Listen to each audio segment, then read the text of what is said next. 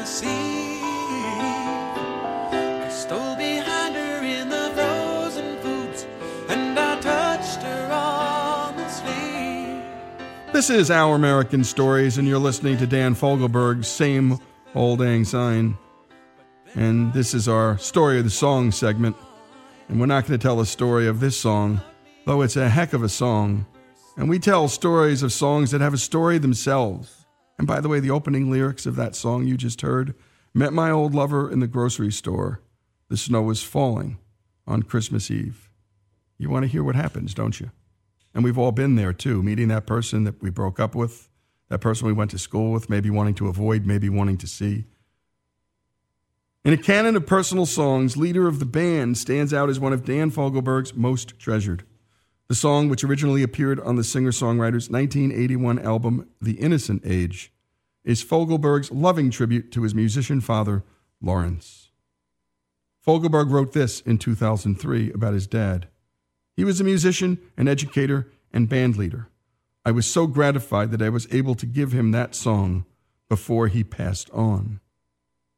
Fogelberg's dad died in August of 1982, but not before this hit song made him a celebrity with numerous media interviewers interested in him as its inspiration. Here's Dan Fogelberg speaking about his hit single, Leader of the Band, in 1991. If I think I could only have written one song in my life, it would have been Leader of the Band. Because what that meant to my father and to me there's no way I could quantify that or even explain it. Um, my father passed away over 10 years ago now, and he, he got to hear that song. He got to see this, enjoy the success of that song. People were calling him on the phone and interviewing him in his last days. You know, who is this man, the leader of the band, you know? And he just, he loved that, and I loved that, because I, I respected him so much. I mean, he gave me everything I am, really. My mother and he were both musicians, and the idea of being a living legacy is really the truth. I don't think I'll ever be as accomplished a musician as he was. But um, I've had a different gift. It came to me in a different way. I've been able to reach and touch people with these songs that I write. And that one has probably touched more people more deeply than anything I've ever done. And by the way, don't we all want to have our sons and or daughters speak that way about us? And again, that's why we do these stories, folks, because you don't hear him anywhere else. Fogelberg's music was powerful in its simplicity. He didn't rely on the volume of his voice to convey his emotions. Instead, they came through in the soft, tender delivery and his amazing lyrics. Here, for example, is the chorus to Leader of the Band, in which Fogelberg cherishes and aspires to someday possess the same love and musical ability as his dad. And these are from the song. This is the chorus. The leader of the band is tired and his eyes are growing old, but his blood runs through my instrument and his song is in my soul. My life has been a poor attempt to imitate the man. I'm just a living legacy to the leader of the band. Here's Dan Fogelberg's love letter to his father, Lawrence.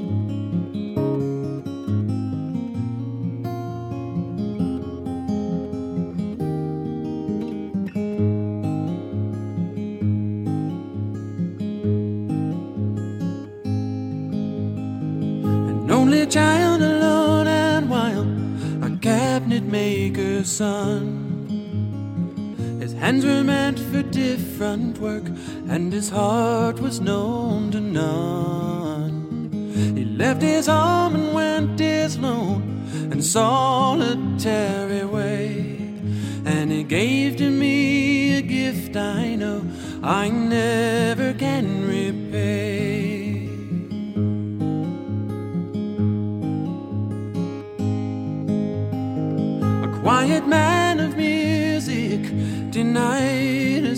simpler fate. He tried to be a soldier once, but his music wouldn't wait. He earned his love through discipline, a thundering velvet hand. His gentle means of sculpting souls took me years to understand. The leader of the band is tired and his eyes are growing old. But his blood runs through my instrument, and his song is in my soul. My life has been a poor attempt to imitate the man. I'm just a living legacy to the leader of the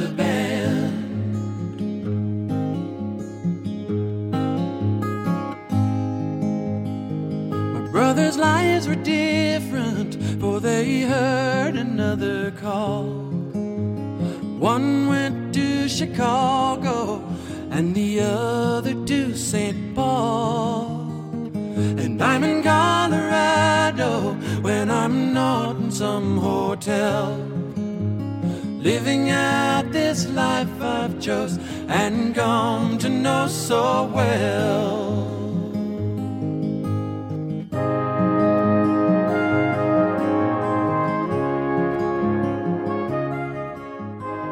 And the story of the song, Dan Fogelberg's tribute to his dad, Lawrence. The story of his song, Dan Fogelberg's story, his father's story, here on Our American Stories. I thank you for the music and your stories of the road. I thank you for the freedom when it came my time to go. Thank you for the kindness and the times when you got tough. And Papa, I don't think I said I love you near enough. The leader of the band is tired and his eyes are growing old. But his blood runs through my instrument and his song is in my soul. My life has been a poor attempt to imitate the man. I'm just a living legacy to the leader of the band. I am a living legacy to the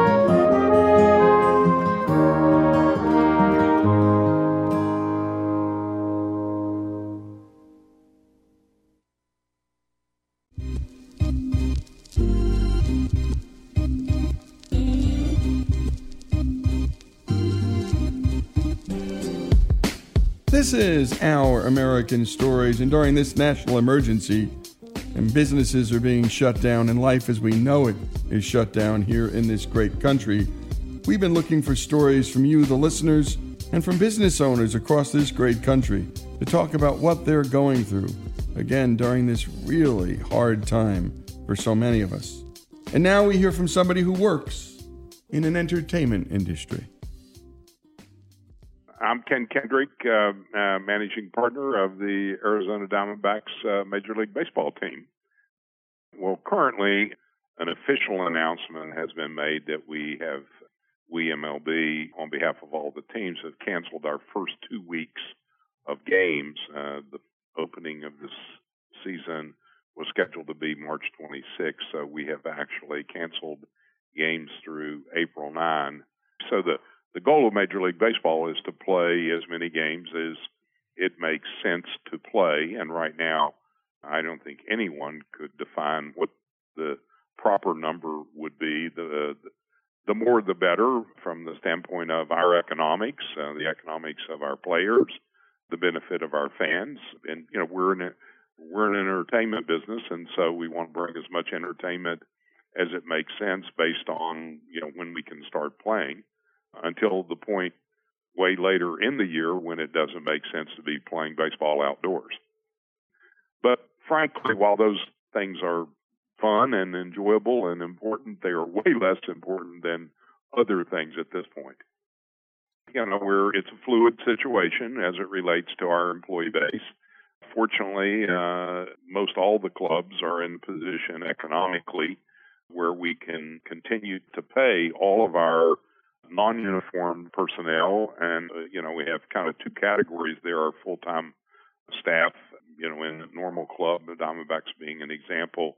There are some 350 full-time employees that don't wear the uniform. Uh, the ones that are most known are those who do. Uh, you know, our core employees are 12-month a year employees. The baseball players are paid during the season, if you will. Well, right now there is no season. Uh, minor league players are not one; they're not covered by collective bargaining, and is as obvious, their paychecks are much much smaller than their major league brothers. And uh, at the time this all has occurred, they're in the part of the year where they had reported for training, just like the major leaguers. During that period prior to their season starting, they, they get a stipend, uh, living expenses, if you will, during the period of training. And that's now been interrupted, and you know they're uh, in a place where they had an expectation, and so we, the Diamondbacks, determined, and we needed to support that group of young men as well. And now Major League Baseball has stepped up, and we, as a institution, have built a plan where we we are going to pay a stipend. All the clubs are now through May 31 is the current plan, so they'll be receiving income from us to help with their expenses through the end of May. Now, I'm hopeful that prior to the end of May, they're going to be back in training and hopefully maybe in June begin to play games again, where then you know it will, you know, nor, uh, normal circumstances will prevail. The third category I've maybe gotten out of sequence, but the third car- category of employee that are game day employees, and those are uh, you know generally folks that work the ball games only for us, the ticket takers, the ushers, the guest services folks, and they're paid uh, you know on a per diem for the games that they work and they're in a, a special category. Typically, uh, the folks, many of them who work in in that setting, are older and often retired. So the income from the games is a supplement to to their retirement income, and very important to many of them. To some, not so much, but many of them. And we, even though you know their payroll is really tied to the games they work, we recognize many of them are in need of that income, planned for that income, and now we're not going to be playing for some time. So we've already established a process to pay them, even though the games are not being played. Each team has committed a minimum of a million dollars to take care of that group of employees, and some some of us, we will be one, if need be, will invest in supporting those people more more than that in order that they are compensated uh, and kept whole financially during a tough time. There's no, you know, that in, in, I think all we do in life, there there are legal obligations and moral obligations. This one is a moral one. Most of us who are, who are business people, and it's not certainly all, I think want to do the right thing. And to the degree that we can afford to do the right thing, we will. And in our case, we definitely will instincts tell you generally what the right thing to do is. And so long as we can possibly afford to do it, that's what we're going to do. Yeah, I am kind of known among my friends to be the master of cliches. So, uh, and I have a number of them that I can apply at different points and probably ad nauseum to some folks. But, you know, I, I feel like good leaders generally have the instincts to do the right thing great leaders are willing to do the right thing. I think eh, when you're when you're in the window of time that we're in and you're living with the daily challenges that the virus is bringing both to our health of our country and at the same time the waves of economic challenge that that it is bringing it it really gives one pause for reflection and if you're my age you can look back on occasions where, you know, very significant challenges to our life and our well-being occurred. I mean, I, I remember being a young business person, a much younger one than I am now, but a, an established business person in 87 when there was a severe economic meltdown in the uh, market. And I was actively in business running a public company. Our stock went, I can remember it vividly from $35 a share to $10 a share almost overnight.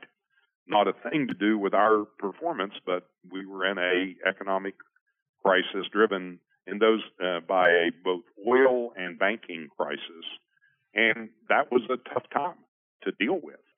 So I remember that very well. Of course, we all remember the financial meltdown in 08 and the dislocation to the real estate community and to the financial community and the stresses that that placed. Those were economic, very difficult economic times and lots of significant pressures that we all had to live through, and we all came out the other side. This is the dual crisis that I've never personally been a part of, but I'm a real believer, you know, in the future.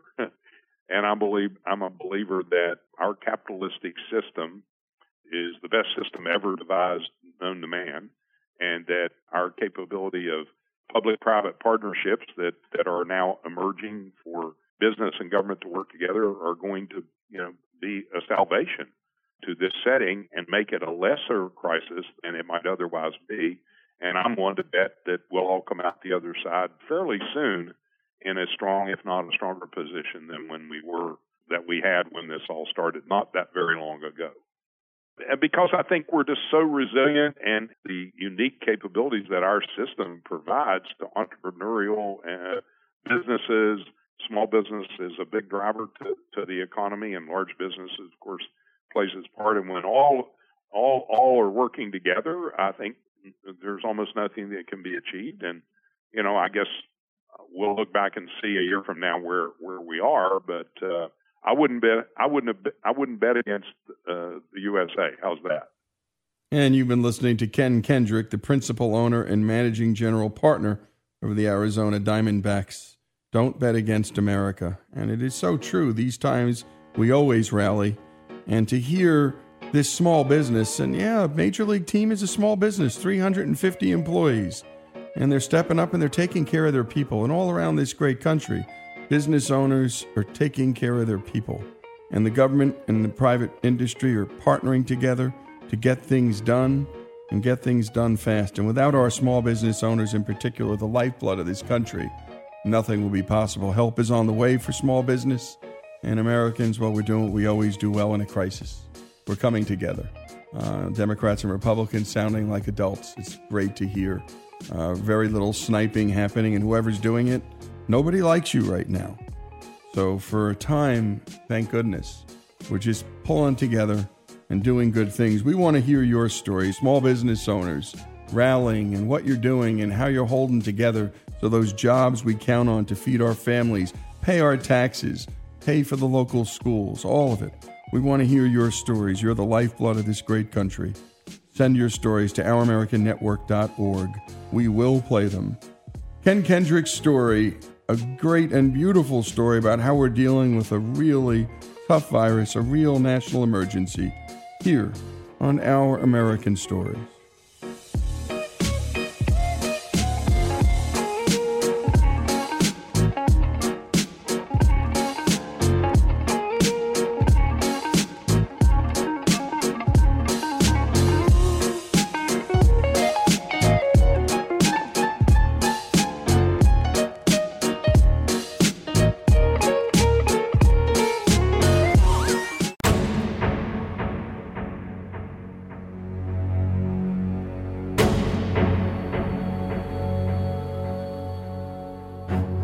This is Our American Stories. And our next story, well, it's a bit of American history. It's the story of Aaron Burr.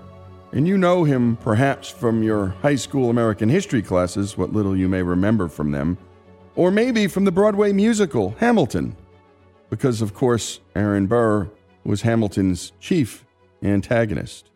And boy, what an antagonist he was, as you're about to learn. But who was Aaron Burr?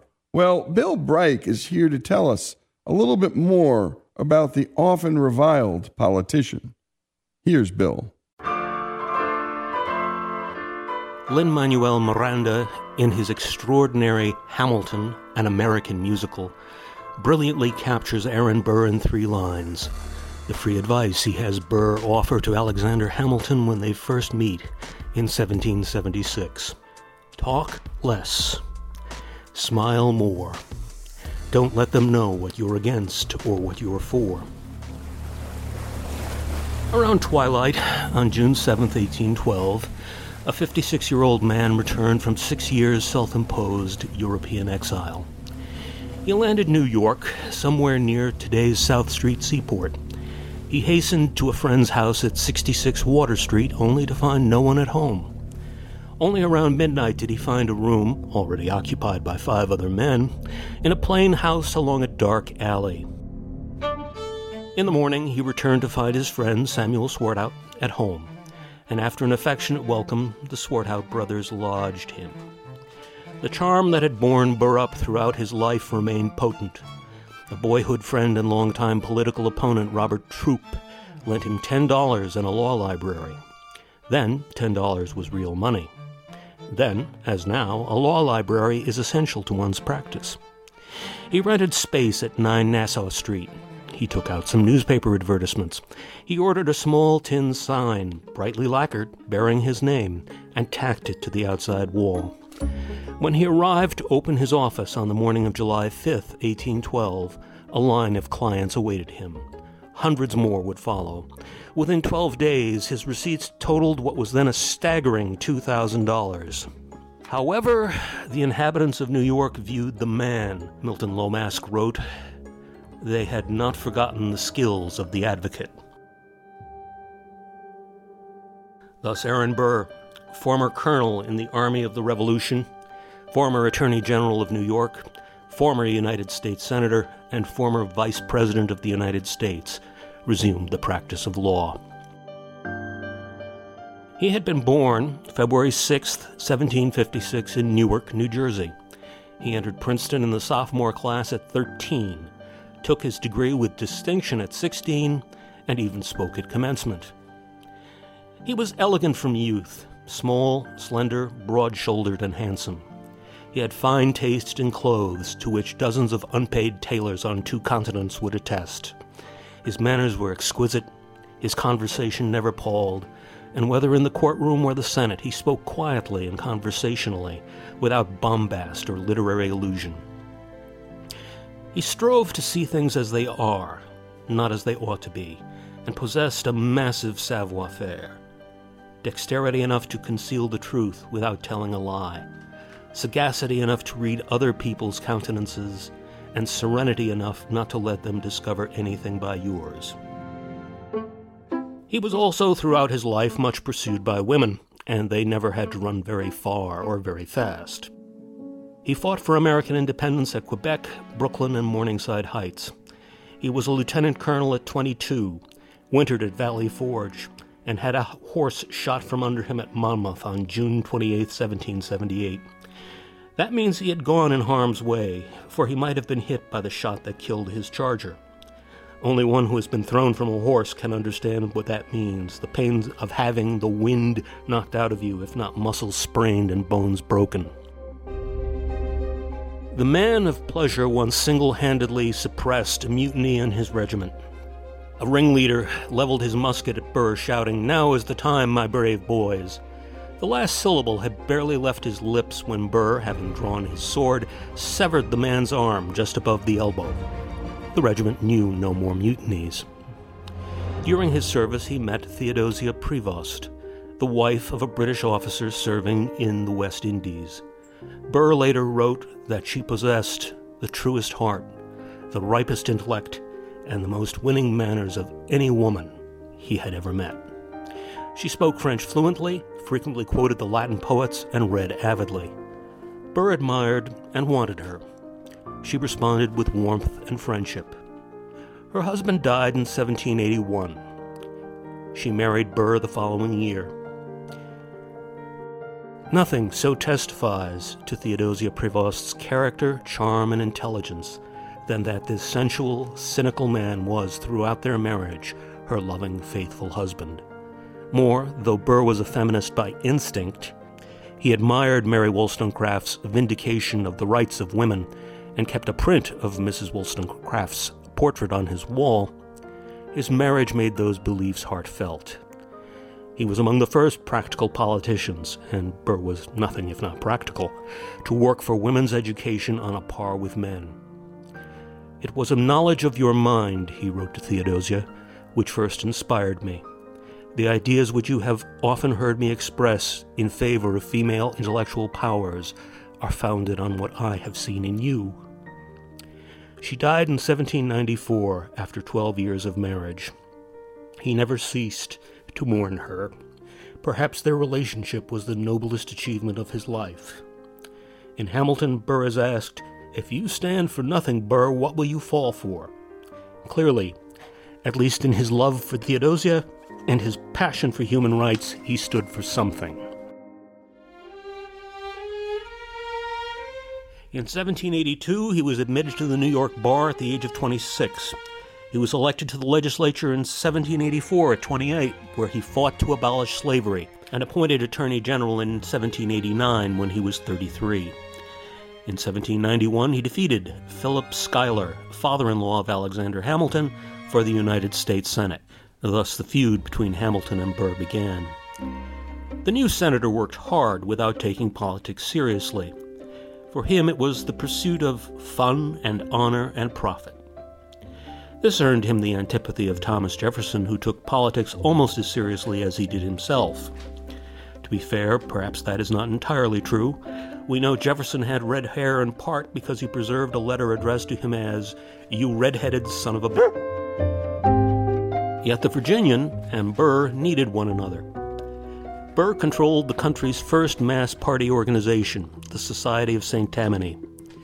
If Thomas Jefferson was the Democrats' first ideologue, Burr was their first mechanic. In 1800, the Jeffersonians nominated Senator Burr for vice president, and his troubles began.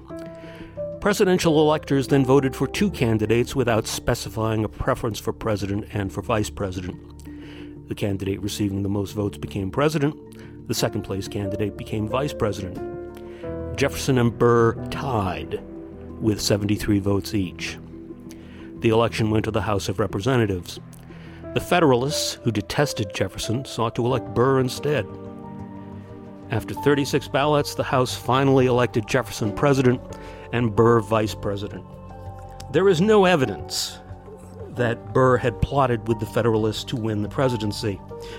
Nonetheless, Jefferson, who always had a slight touch of paranoia, froze him out and withheld patronage from his followers. In April 1804, Burr, knowing Jefferson would not allow his renomination later that year, ran for governor of New York. Hamilton had come to hate Burr, and Hamilton's rage was reflected in his intensely personal campaigning, which included indiscreet personal remarks reported in the newspapers. Burr was heavily defeated. Burr seized upon correspondence published in the Albany Register. Dr. Charles Cooper wrote, General Hamilton and Judge Kent have declared, in substance, that they looked upon Mr. Burr to be a dangerous man. And I could detail to you a still more despicable opinion which General Hamilton has expressed of Burr. Burr requested an acknowledgement or denial of the still more despicable opinion of himself attributed to Hamilton. Two days later, Hamilton replied with a lengthy dissertation on the meaning of despicable. Burr responded, The common sense of mankind affixed to the word the idea of dishonor. He then demanded Hamilton generally disavow any intention to convey impressions derogatory to the honor of Mr. Burr. Hamilton was trapped. This would have meant denying a great deal of his political conversations, speeches, and correspondence over two decades. Hamilton now feebly offered that he could not recall using any term that would justify Dr. Cooper's construction. Burr again demanded a disclaimer. Hamilton refused. On June 27, 1804, Burr challenged, and Hamilton accepted.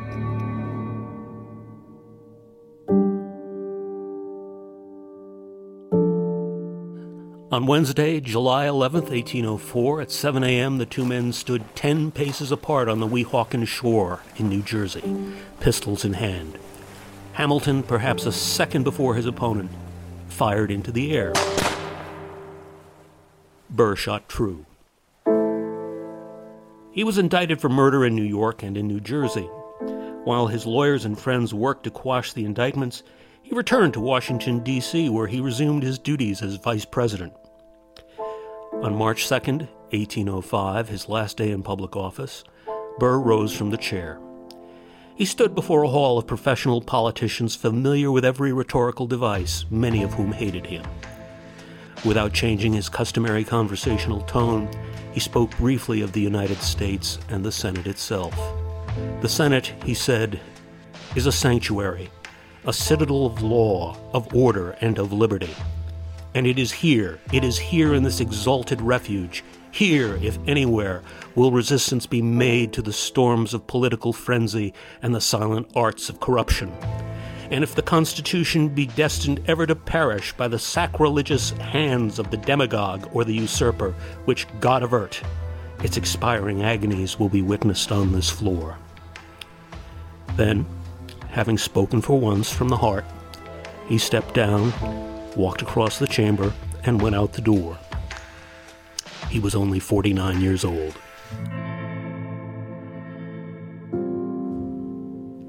Behind him, the Senate sat in silence. Senator Samuel Mitchill of New York wrote, My colleague General Smith, stout and manly as he is, wept as profusely as I did. He did not recover for a quarter of an hour. Even before leaving office, Burr had begun a conspiracy. Precisely what Burr planned remains a mystery, a puzzle, a lock without a key. He told his first biographer, Matthew L. Davis, the scheme he called X was intended to revolutionize Mexico and settle some lands he had in Texas. Perhaps it was. But the legends remain, and the papers tantalize.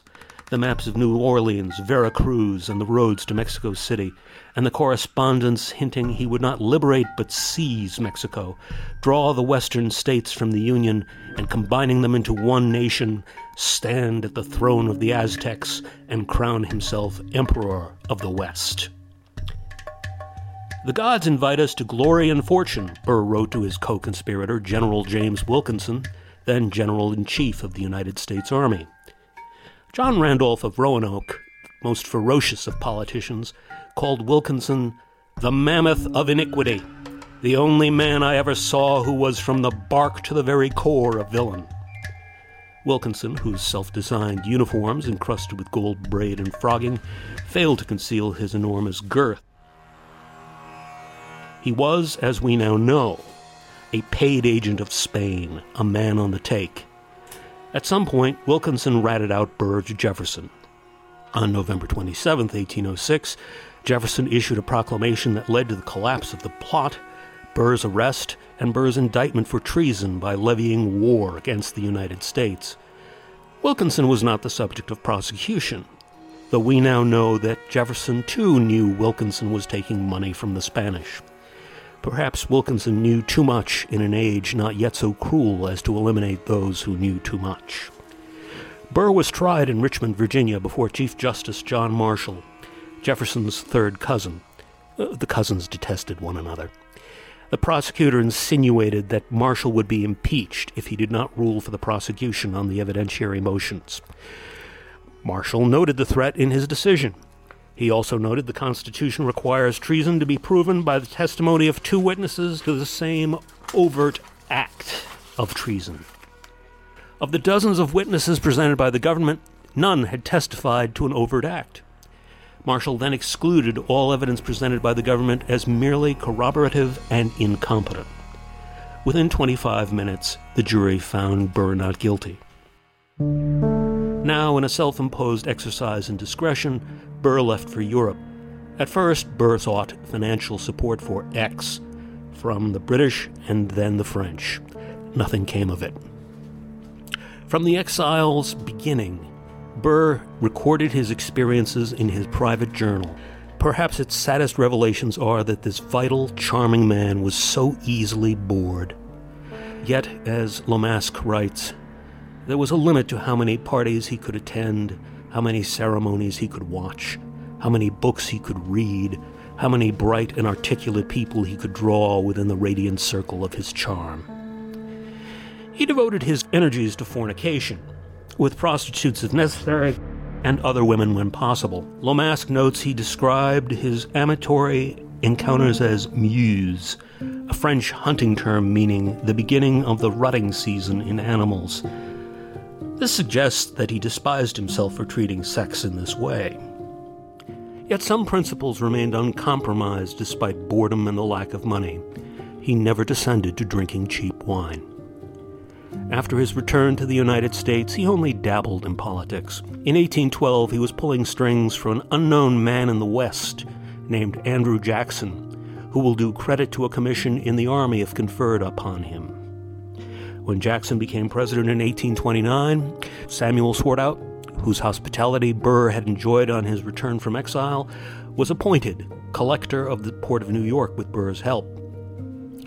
As M.R. Werner relates in his history of Tammany Hall, Swartwout later hurried to Europe when his accounts showed that he had borrowed from the government's funds the sum of $1,225,705.69. The public, with that charming levity that has always characterized its attitude toward wholesale plunder, made the best of a bad situation by coining a new term. When a man put the government's money into his own pocket, it was said he had Swartwout it. In 1833, Burr married Eliza Jumel, perhaps the richest American woman of the time. She had, after what may have been the most successful career of her age as, shall we say, a working girl, married an extremely wealthy man. By the time she married Burr, Madame Jumel was a widow. Burr probably married her for her money. Within the year, she began divorce proceedings on the grounds of adultery, a remarkable, even heartening accusation against a man of 78. On September 14, 1836, the day on which the decree of divorce from Madame Jumel was entered by the court, Aaron Burr died in a second floor room at Winans Inn, 2040 Richmond Terrace in Port Richmond, Staten Island. Two days later, he was buried beside his father and grandfather in Princeton, New Jersey. Lomask wrote, For nearly 20 years the grave went unmarked. Then a relative arranged for the installation of a simple marble slab. In 1995, the Aaron Burr Association placed a bronze plaque on the grave that recites his services to the Republic. And great job on that by Robbie, our producer, and Bill Bryk. He's the storyteller. Now you're wondering who is Bill Bryk? Well, he reminds me of my dad. My dad taught history, became a superintendent at schools, and never, ever wrote history, but knew it. And Bill Bryk is one of those guys, and there are so many of you out in this country who love your country, know as much as any historian, actually, frankly, maybe more. And so we thank Bill Bryk for this contribution. He's got quite a number coming has already given us quite a number as well. Thanks to Bill Bryk for this story. Aaron Burr's story here on Our American Story.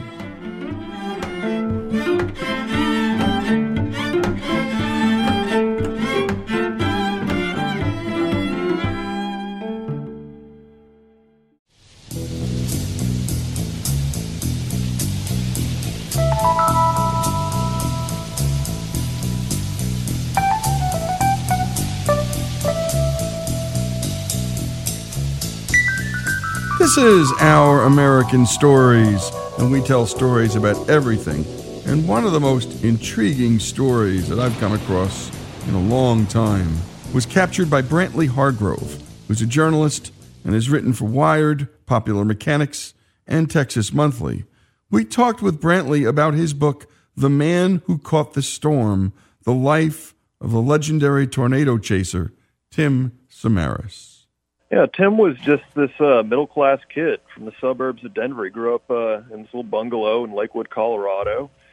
And, uh, you know, I mean, he was kind of an unusual kid in some ways. Um, you know, most kids are playing with, you know, action figures or whatever. He was uh, taking apart his parents' appliances. Uh, I mean, he, he, for some reason, he just really liked to take apart the blender or the television set, uh, just to figure out what made them go. I mean, he just he simply couldn't take for granted the fact that they actually worked. He had, he had this innate curiosity. Uh, and so, you know, his dad just just to keep you know keep him away from their appliances, uh, he actually went out into the out into the neighborhood, out into the you know sort of the outlying community, and uh, would pick up like these old radios, these big you know radios with the the dials on them, and uh, he'd bring them back to Tim just to give him something to tinker with, and uh, Tim would uh, he he he sometimes he'd fix them. I mean, if they weren't working, so, I mean, he had this he had this natural gift for uh, figuring out what was wrong with a piece of equipment, electronics, and uh, putting it back together again. Well, I love the title of chapter two, "A Boy with an Engineer's Mind." He also had an imagination too, and a movie really struck him. And maybe in the end, uh, this is Brantley what led him to his obsession with storm chasing. Talk about The Wizard of Oz. You know, he's probably six years old. Uh, Wizard of Oz was was on prime time. It was a Sunday evening, and his parents drug the dining room table into the living room and served dinner in there. And uh, that's where Tim saw The Wizard of Oz for the first time. And uh, I mean, he was once that tornado started churning toward Dorothy and Toto, he was completely transfixed by the image on screen. He just couldn't believe it. Um, just this this image of, of power, and uh, you know the, the rest of the film really didn't didn't interest him all that much. He'd get kind of bored once they started hitting the yellow brick road. But uh, you know, forevermore he would be he'd be drawn to that that image, and you know he he couldn't believe that there was there were such things near his home, and he wanted to wanted to see one for himself someday. Yeah, and it's interesting. Colorado is where storms set up as they head into the Great Plains. Uh, talk about how that impacted him too. Just where he lived, his the geography, and how that might have factored into things.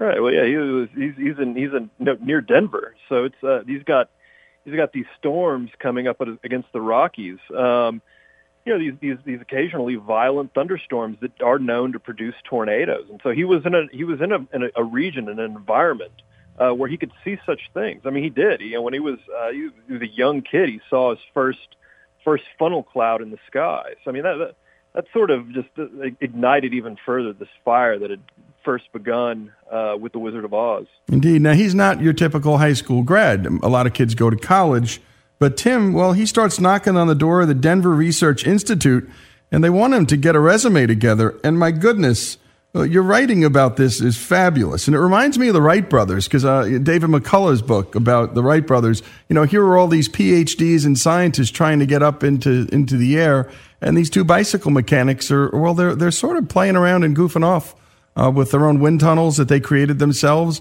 and then out in Kitty Hawk. Talk about that application, what chutzpah it took for a kid to try and get a job at one of the top research science facilities in America. Yeah, I mean it's it's it's it's, it's amazing chutzpah. Uh, you know, he's he's he's walking into uh, the Denver Research Institute, which is a an applied um, an, an applied science outfit. They do all sorts of explosives work for the military, and basically these these guys are just geeks who use really um, high tech research grade electronics to study all sorts of violent forces, among other things. And so Tim walks in. You know, he's he's I think he's twenty or twenty one. Uh, you know, walking in with uh, holes in his jeans and, and a T-shirt. And he doesn't even bring in his own resume. I mean, I don't think he'd ever drawn one up. Uh, and so, you know, he gets talking to the guy who runs runs the outfit, Larry Brown, and um, you know, I mean, Larry Brown can see this this guy is clearly conversant, um, but you know, maybe not even the most uh, qualified person uh, that he's talked to for this job.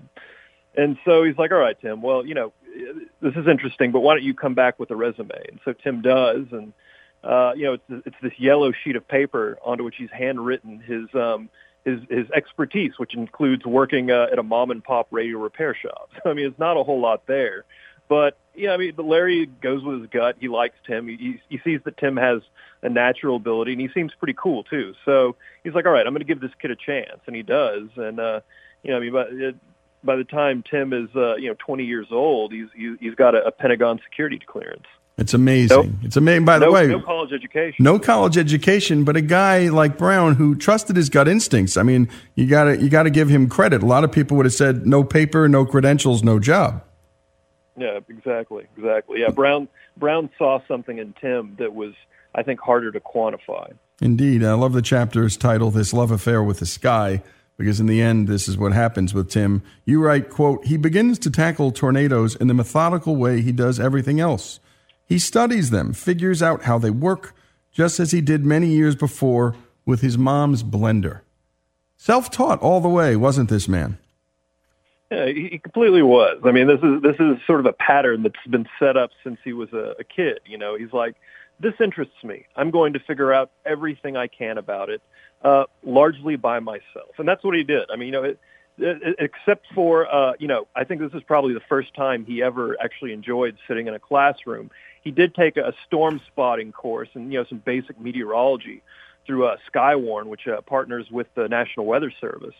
But by, by and large, he was, you know, he was teaching himself. He was reading, you know, everything he could, and uh, you know, trying to figure out, okay, how do I go out myself and find these storms, and and how can I make myself of use to the National Weather Service? I mean, he was also one of their spotters, so he'd be the guy out there giving them the on the ground intelligence about what actually is happening because you know uh, uh, radar can tell us that there is a, a storm that you know has some evidence of tornadic rotation but it can't necessarily tell you the tornadoes on the ground and tim would be the guy who'd be out there in the field with eyes on the storm telling them you know in fact there is a tornado or there isn't one when we return more with brantley hargrove who's written so beautifully about the life and death of storm chaser Tim Samaras.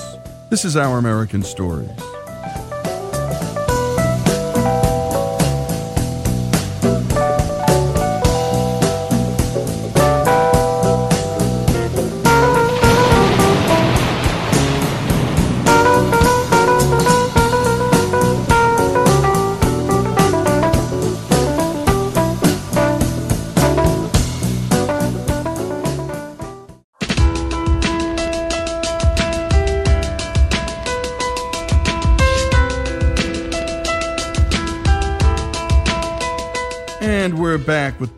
Hargrove, author of The Man Who Caught the Storm The Life of Legendary Tornado Chaser Tim Samaras. We were talking about the virtually non existent state of tornado science leading up to the time when Samaras and a small band of researchers started looking at this force of nature. Tornadoes were so inexplicable, um, so poorly understood, that, uh, you know, uh, atmospheric scientists, uh, meteorologists, you know, the government was just like, hey, look, let's let's we can't even bother with trying to predict these things. There's no point in warning people about the possibility of tornadoes if we have really no ability to uh, predict where they're going to occur and when with any kind of specificity.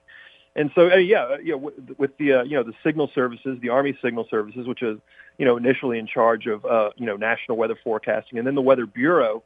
I mean, it was just it, it was it was the word you didn't really utter, and so I mean, we didn't even really start making uh, you know any kinds of tornado forecasts until you know into the 1950s. I mean, it's kind of remarkable when you think about it. We just we just did not understand them well enough to predict them.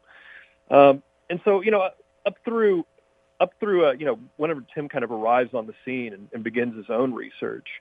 Uh, you know, we we had come a long way, but there was still, you know, there was still a lot of, of unanswered questions. I mean, we had just developed in the 70s, you know, the 60s and 70s, Doppler radar, and then mobile Doppler didn't even come onto the scene until uh, the 90s, which would allow us to scan at you know somewhat close range uh, these tornadoes in, in detail. And so we were we just had this really essential tool come on the scene, uh, we're and we're you know we're learning quite a bit However, I mean, there, the mobile radar, even even when you can drag it out into close proximity with the storm, it, it, it left some blind spots. Uh, it couldn't scan in that lowest, you know, 50 meters or so, uh, and that's a that's a pretty crucial a pretty crucial spot. I mean, that's where you know that, that's where these winds, um, you know, it's where they begin to coalesce. I mean, you know, how can you how can you predict them if you can't understand how the low level environment is, is connected to the broader storm environment? And so that was kind of one place that where Tim was hoping he could fill in the blanks was that this low level vi- environment that you know was essentially terra incognita. We knew nothing about it. We had no we had no data, no measurements from it. The chapter, the spark. There's a man who named Frank Tatum uh, from Huntsville, Alabama, and people may not know this about Huntsville, but it's one of the great science research uh, spots in the whole country. Uh, talk about the role that Frank played in young Tim's life. Yeah, Frank was was the spark, in my opinion. Um, you know, he was uh, he was this um, explosives expert uh, in there in Huntsville, and you know, back in '89, Huntsville got hit by a, a really violent tornado. You know, it, it killed uh, I think a couple dozen people, and uh, you know, in the aftermath, he heard a lot of weird things that sort of struck him, uh, and and were in some ways, you know, uh, they related to his his own research. You know, he was hearing that there were all these people who were, uh, you know, they were feeling these tremors through the ground as the tornado approached. Uh, and I mean, these weren't yahoos who were saying this. This was like the emergency manager. It was like a preacher who was in the basement sheltering with, you know, some people from his congregation. Were saying, yeah, I felt these, I felt these tremors coming through the ground. And so he's like, okay, I mean, could a tornado measurably transfer energy into the ground to the extent that you know you'd actually create some kind of shock wave? And uh, what he found, you know, whenever he went to a, a, USGS, um, you know, geological service uh, uh, site where they had some, um, you know, they had some geophones in the ground, you know, he found out that they actually did. There were actually seismic signals being created by these tornadoes. And so he set out to uh, uh, build this device um, with federal funding uh, that he hoped would be, uh, you know, serve as an early warning network. He would he would use it to detect seismic signals uh, of tornadoes, uh, you know, and, and, to give you know maybe a little bit better of a, an advanced heads up. Uh, and so he, he he built these devices, but you know, Frank was not a storm chaser. He didn't really know how to go find tornadoes and you know put these you know somewhere near the path so that they could you know either pick up or not pick up on these uh, these seismic signals. And so he he started reaching out to all these storm chasers that he'd heard about throughout the U.S. And Tim's was one of those names who came up as, you know, kind of one of these prominent of legendary storm chasers. Yep. And Tatum asked him from your book, quote, can you get my invention close to a tornado? Can you help me find out if it actually works? That's quite a thing to ask a guy, isn't it? well, I mean, uh, if if he knew Tim, he would know that was uh, a question. It was almost as if he'd been waiting his whole life to be asked. I mean, you know, Tim had been he'd seen this uh, this Nova documentary on PBS uh, a few you know a decade before, I think, um, where these uh, where these scientists from the National Severe Storm Laboratories and Oklahoma University were were you know going out chasing down these tornadoes with this you know with this instrument that they developed um, called the Totable Tornado Observatory. They were trying to deploy this instrument to get these to get these long sought after measurements from the core of a tornado and they weren't successful. But I mean, Tim had been captivated by this by this documentary, by the, you know this idea of these scientists going out and chasing tornadoes down. And so what Tatum was offering him was a mission that sounded a whole lot like what these scientists had done. And so I mean, he couldn't say no. Tim is not happy with the, the, the probes that have been created. So in the end, he creates this thing himself called the turtle probe. Talk about the turtle probe, Tim's invention. Right. Well, the turtle probe was um, uh, quite different from everything that had preceded it. Um, you know, a lot of the previous inventions, uh, you know, none of which managed to get into the core of a tornado. You know, and a lot of attention was paid to, uh, you know, the, the aerodynamic profile. And you know, up to that point, it hadn't mattered because they hadn't gotten into a place where that would where that would be of, of utmost importance. And, and Tim did pay a great deal of attention to its aerodynamic profile. He he he conceived this device whose whose whose profile was inspired actually by uh, previous um, a previous instrument that had been devised by you know another guy at uh, Applied Research Associates where he was now working. Uh, it was an, an intercontinental ballistic missile launch vehicle that was supposed to be able to withstand a nuclear shock wave. And what Tim did is he, he took those plans and he, he scaled down and adapted uh, to, his, to, to his use. Uh, so he built this thing that, you know, uh, okay, if it can survive a nuclear shock wave, uh, surely it'll be okay in a tornado. And so he, he built this device. It's about, you know, 20 inches across, about six inches tall, you know, sort of conical in shape, kind of like a, like a, a Vietnamese, uh, a traditional Vietnamese hat. Uh, and it was filled with, um, you know, pressure transducers, sensors for temperature and humidity, and this, and a data logger that would record measurements from all these sensors uh, 10 times per second and it was it was you know it was to that point it was uh, one of the most aerodynamically and just you know in terms of the instrumentation the most advanced uh, in situ probe that had ever been devised. And the problem now is, as you put it in the book, the easy part was making the device, which by the way is not easy, but the hard part is getting a, a tornado to go over that device. That's no duck walk, and that's dangerous work. Uh, talk about uh, Tim's attitude about that. Again, he was no daredevil, but he knew to get this probe placed in the right places meant taking bigger and more profound risks with his life. Sure. Well, you know, finding tornadoes to begin with is is is difficult. Uh, you know, Tim Tim was well well acquainted with that struggle. I mean, you know, you for every every tornado you see, you strike out on probably at least five other uh, events. Um, so yeah, I mean, he, first of all, he's dealing with that, just the difficulty in finding these things. Uh, then there's the difficulty, if you do, of maneuvering ahead of them. So you've got to position yourself in such a way that you'll be able to stay, you know, probably roughly to the north and slightly ahead of the tornadoes it's moving, uh, to be able to drop down front and intercept. Uh, so, you know, to add to all this, uh, he also knew that if he's going to deploy this thing into the core, he's going to have to get in front of the tornado. I mean, it, it, even more, even in a more extreme position than he'd been in uh, with Frank Tatum's uh, instrument. He's going to have to wait until the tornado is really close because tornadoes they swerve. I mean, they, they don't they don't travel in a straight line. There are all sorts of little uh, bobs and weaves in their tracks, and so that means he has to get really really close, probably closer than anybody has really ever gotten um, and survived uh, to deploy this thing. This mission that he's taken on is uh, is far more dangerous than anything he's ever done. And when we come back, we're going to continue with this remarkable story of Tim Samaras, as told by Brantley Hargrove. And the book is called The Man Who Caught the Storm The Life of Legendary Tornado Chaser Tim Samaras. And I would urge you to go to the bookstore, pick this up, or just get it off Amazon. And again, it's The Man Who Caught the Storm. And what a writer and what a passion Brantley has for this subject. He himself, a storm chaser, and he himself deeply captivated by this magic that Mother Nature creates. When we continue, we return with the life of Tim Samaras, his story, here on Our American Story.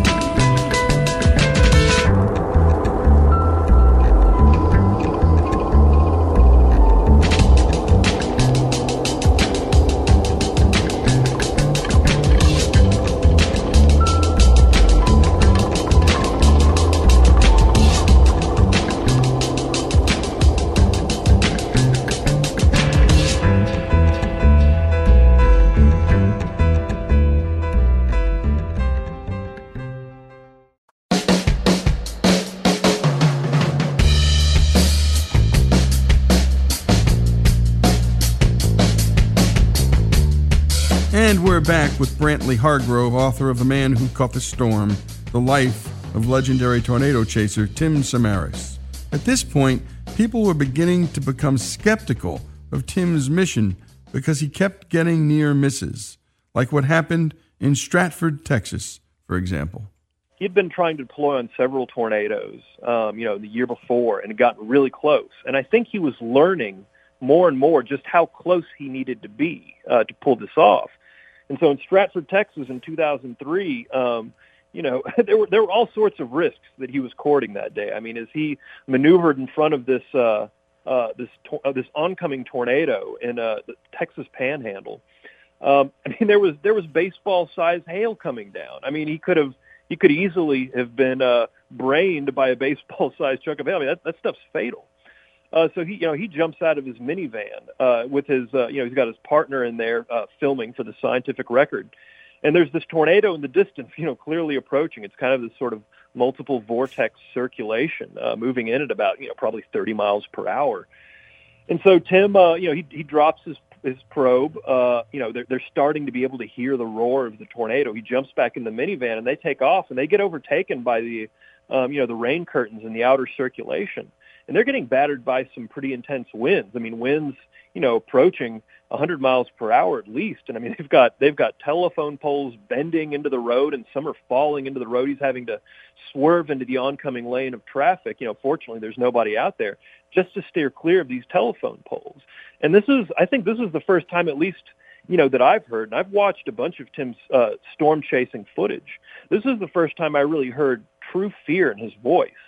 And I think he felt at that moment like he had pushed it way too far, and that you know they were going to pay the consequences. And I mean, he was he was he managed to get out, but uh, it was a, it was a really close brush. Let's fast forward to Manchester, South Dakota, because this day, June 24, 2003, changes Tim's life and it changes meteorology and storm science. Talk about that day. Yeah, this was uh, this was a day that started out with a lot of frustration. I mean, you know, by this point, Tim has been out on the road for several years, uh, trying to deploy on these tornadoes with, um, you know, limited success. You know, he's gotten close, but he hasn't gotten that singular uh, deployment that he's been shooting for. And so, you know, he, he gets onto a, a, a tornado in um, uh, near Woonsocket, South Dakota, and the, and the dang thing it keeps to the fields the whole time. Tim can't deploy on a tornado in the fields; he needs it to cross a navigable road. And this thing, you know, it, it dies right before it gets to the first navigable road he could possibly deploy on. So he's, you know, he's pretty dispirited. Um, you know, it's it's, it's June uh, 24th, I believe, and you know he's getting towards the end of the season uh, you know, this is this is very late in tornado season. You know, after this, uh, it looks like there's going to be a high pressure ridge. It's going to deplete all the storm potential after that. Um, but as he's collecting his probes, you know, this this, this guy who's with him notices um, this this splash of golden uh, sunlight uh, refracting off of the backside of a storm to the east. And you know, Tim jumps into the minivan and sees that there's a pretty vigorous radar signature um, within that storm. You know, there's a, there's a hook echo. This could very well be uh, an ongoing tornado. So he gathers up his probes as quickly as he can, and then lights off down the highway east toward the storm.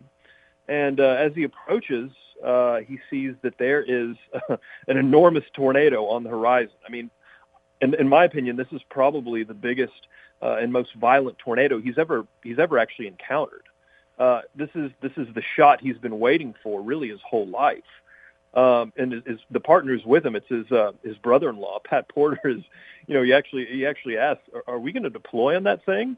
And Tim's like, "Damn right." Uh, and so he approaches this thing down the highway, and it's it's, it's closing in on the highway, and he realizes that uh, that his you know his approach is all wrong. He can't deploy here. He can't accurately gauge its forward speed, um, its, its, its trajectory. Uh, trying to get on that highway in front of that tornado would be almost suicide. So he kind of pauses for a second, uh, then realizes that he's got, you know, to the north, and this thing's moving off to the northeast. To the north, there's a, a good grid of uh, dirt roads.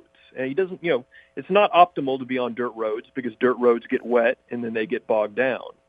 But he's going to give it a shot. So he figures if he heads north on this dirt road, uh, and can take the next east dirt road, that he can head the tornado off, drop his probe, and then head north as the tornado moves off to the northeast. So basically, he's racing the tornado to this intersection, you know, a mile or so ahead.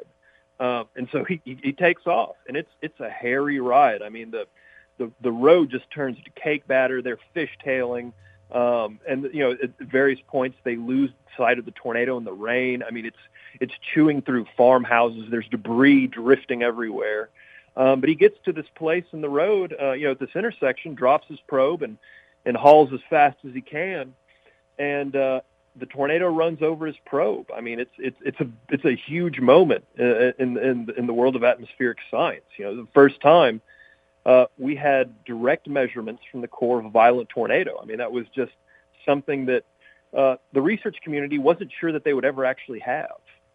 And it was this guy, this sort of lone guy. I mean, there were many times people tried to partner in with Tim, but they were going to try and tell him how to do it. And uh, he, he had quite a number of failures in this regard, Brantley. But in the end, he had to do it his way and he had to rely on his gut and his intuition. He laid that probe down 82 seconds before the tornado struck. That's crazy. But he managed to register the steepest drop in barometric pressure ever recorded, which got him a mention in the Guinness Book of World Records, Brantley and obviously it changed his life. Oh yeah, I mean this was this was his his name was on the lips of uh, every uh, atmospheric scientist uh, in the world today. I mean that was a huge moment, and I you know it brought him it brought him a certain amount of fame. I mean the guy was on uh, you know he he was on the cover of National Geographic. Uh, he was on CNN with Soledad O'Brien. He went on Oprah. I mean, Tim was, uh, you know, this was this was a big moment, and Tim, uh, his life changed profoundly after that. Let's talk about his son Paul, because ultimately he would join Tim in this life. Uh, talk about the the relationship between father and son uh, in the book. Yeah, yeah. I mean, you know, I think at first, um, you know, the relationship between Tim and Paul was kind of like any father and son relationship in their teen years. I mean, I, I don't think they were incredibly close uh, early on. You know, I mean, I think it's just kind of the way it goes. Uh, Paul was, you know, sort of an, an introverted young man um, uh, who, uh, you know, wasn't sure exactly what he wanted to do with his life. Um, you know, once he graduated from high school, he sort of drifted to a couple of different options, but, you know, just none of it seemed to stick. Uh, you know, and then he started going out and chasing with Tim, and I think that changed a lot of things for Paul both personally and you know with his relationship with his father. I think it brought them closer together in a way they hadn't been before. And I think for Paul, he found a sort of purpose. You know, he he discovered uh, photography, and you know, I mean, as it turned out, you know, this this guy, this young man had an incredible eye. I mean, he was just a natural, uh, both with a camera and with a video camera. And so, you know, uh, Paul starts going, uh, you know, out every season with Tim and the crew you know, and sometimes he'll ride in, in one of the, uh, you know, one of the other cars, you know, if there's, if there isn't room in Tim's truck. But, uh, you know, he, he finds this community and this camaraderie with his father and this group of uh, chasers and researchers that Tim travels with. Uh, and I think it was, you know, I think it was, I think it was the path Paul had been looking for. And when you get a chance, take a look at some of the photography of Paul Samaras. It's remarkable. I mean, some of the landscapes and some of the nature shots that he captures, especially in the depths of these storms, the lightning, the cloud formations. It's just poetry. He had a gift, no doubt. And when we return, the final episode, the final chapter in this harrowing story, we return with the story of Tim Samaras, as told by Brantley Hargrove. The book, The Man Who Caught the Storm, The Life of legendary tornado chaser Tim Samaras. More of this remarkable story here on Our American Stories.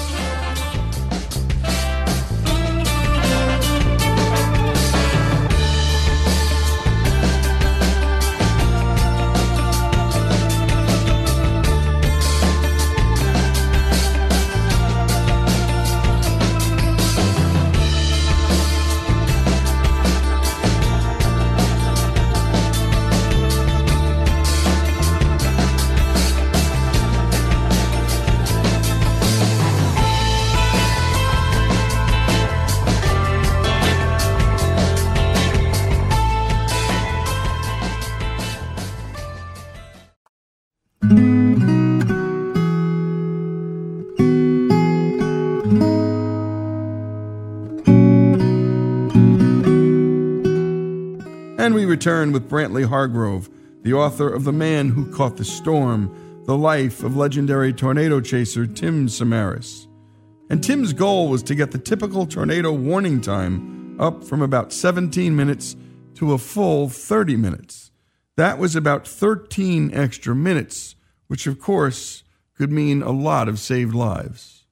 Yeah, I mean, Tim, what, what he was hoping, I think, was that his data his data, and not only his data, but the, the data produced by his team. You know, he had this, he had these other uh, researchers with him who surrounded the tornado with these sedan-mounted sensors. So they would sample the environment feeding the tornado. Basically, what you know, what what in the environment is making this tornado uh, form? What's making it intensify? What's making it unravel? And so, what I think he was hoping was that his data paired with these uh, these other researchers' data uh, could give us a better understanding of what sorts of mechanisms and processes uh, are in the environment that lead to these really strong tornadoes. Uh, and, and, and, and, and some days, whenever those tornadoes don't form, what are what are some of the mechanisms that are failing to fall into place? And so I think he was hopeful that his research could help identify something in the atmosphere on these really bad days. You know, these, these days like you know in 2011 with the Dixie Alley outbreak, or you know uh, Moore, Oklahoma, 2013. What's what is it in the sky on these days that um, you know makes these tornadoes uh, be so you know, so intense and have such long tracks. Uh, and that's what his uh, his research group was out there to try to figure out. Let's talk about El Reno, Oklahoma. And by the way, just not too long before El Reno, Moore Oklahoma tornado, which you just mentioned, came through. It was an EF5. And Samaras, well, he thought it was too dangerous a storm to chase. Again, getting at that idea that he was not a reckless man. Let's talk about El Reno, Oklahoma, and, and that final day of Tim and Paul's life. Well, at that point um, in 2013, Tim was a part of a um, a, uh, a lightning research project uh, funded by uh, DARPA, you know, this federal agency. Uh, and they were, you know, essentially just out there with this uh, with this box van that Tim had built um, that had all sorts of crazy cameras in it. I mean, uh, super high speed cameras. You know, even one camera that could take up to a million frames per second of video. And they were hoping to understand, you know, some of these fundamental mysteries of lightning um, and, and some of the other electromagnetic phenomena that accompany lightning. And so that was their main mission at that point. You know, they, but they had also brought along um, a, a sedan uh, for for side chases. So on that day, uh, May 31st, 2013, they knew that there was going to be a big storm, they were supposed to be set up somewhere far to the north of that storm to be able to photograph the lightning. The best place to photograph lightning isn't right up close to the storm; it's it's way further to the north. Um, but as the as, the as, as the the shape of the day kind of came into sharper focus, as they began to see just how how powerful this event could be, they I think they decided, you know, hey, we can't we can't pass this up. We've got to go we've got to go chase this. And they probably planned on coming back and, and, and photographing lightning later that evening, um, but it didn't work out that way. So they left their they left their their their lightning um, their lightning photography vehicle uh, in northern Oklahoma, and they drove south uh, to, towards Oklahoma City in the central Oklahoma area where where the storm was forecast to begin, and uh, they set up. Um, you know, just as the as, on the southern cell of this storm system, just as it was beginning to intensify, they were in perfect position. Awesome. Brantley, I want to play for you Tim Samaras on MSNBC on the morning of May 31st, 2013. And this would be, well, a tragic and terrible day for the Samaras family. He called in not to the Weather Channel on this particular hit. It was a news channel, an all day news channel, MSNBC. Let's take a listen to his final appearance on national television. Right now, the uh, skies are fairly clear. We do not have storm initiation, but we fully expect storm initiation probably within the next two to three hours. And uh, boy, the ingredients are coming together for a pretty volatile day. Tim, what are you watching for? What are you chasing right now? Well, at the moment, we are looking for the very special type of storm called a supercell. A supercell is a very violent uh, storm that is very capable of large hail and pretty destructive tornadoes. And so we're looking for the formation of these particular thunderstorms right now, especially in, in central Oklahoma, even along I-40 is kind of where we're currently targeting. Well, and this is this is true. It turned into a monster, this storm, 2.5 miles wide, infested with other small tornadoes inside it. Talk about the miscalculations and mistakes Tim might have made here, Brantley, or were they even mistakes at all? Position. And this was a mon- it turned into a monster. I mean, 2.5 miles wide at, at its and the thing about this tornado miles per hour. Talk about the miscalculations or the the mistakes that Tim may have made. Um, and were they even mistakes in the end? Uh, yeah, I mean th- that's a tricky question. I think they were mistakes. Um, so Tim, you know, I mean, they they went out after the storm as they usually would any any tornado. I mean, they were they were in perfect position to intercept the storm, but it wasn't a regular storm. It was moving to the south, east, uh, you know, to the east. Uh, you know, I mean, it was it was sort of all over the place, and they were struggling to keep up with it. And and what was worse is that you know, for a large part of their chase, um, this monster tornado was rain wrapped. Um, it was completely obscured by rain. They couldn't see what it was doing. Uh, they couldn't see how explosively it was growing and how quickly it was beginning to move. Um, and there were just a lot of things that went wrong along the way. You know, as they were trying to, you know, get in closer to this tornado. You know, at one point, uh, they actually they thought they were going to be able to take a, an east turn that would prevent them from having to drive too close to the tornado, but that turned ended up being a dead end. So they had to go even farther south toward this tornado and actually ended up um, traveling into uh, the, the outer circulation, into the debris core of this tornado, actually getting hit by some debris. They had to drive then north out of there and then continue along east to try to get ahead of this tornado.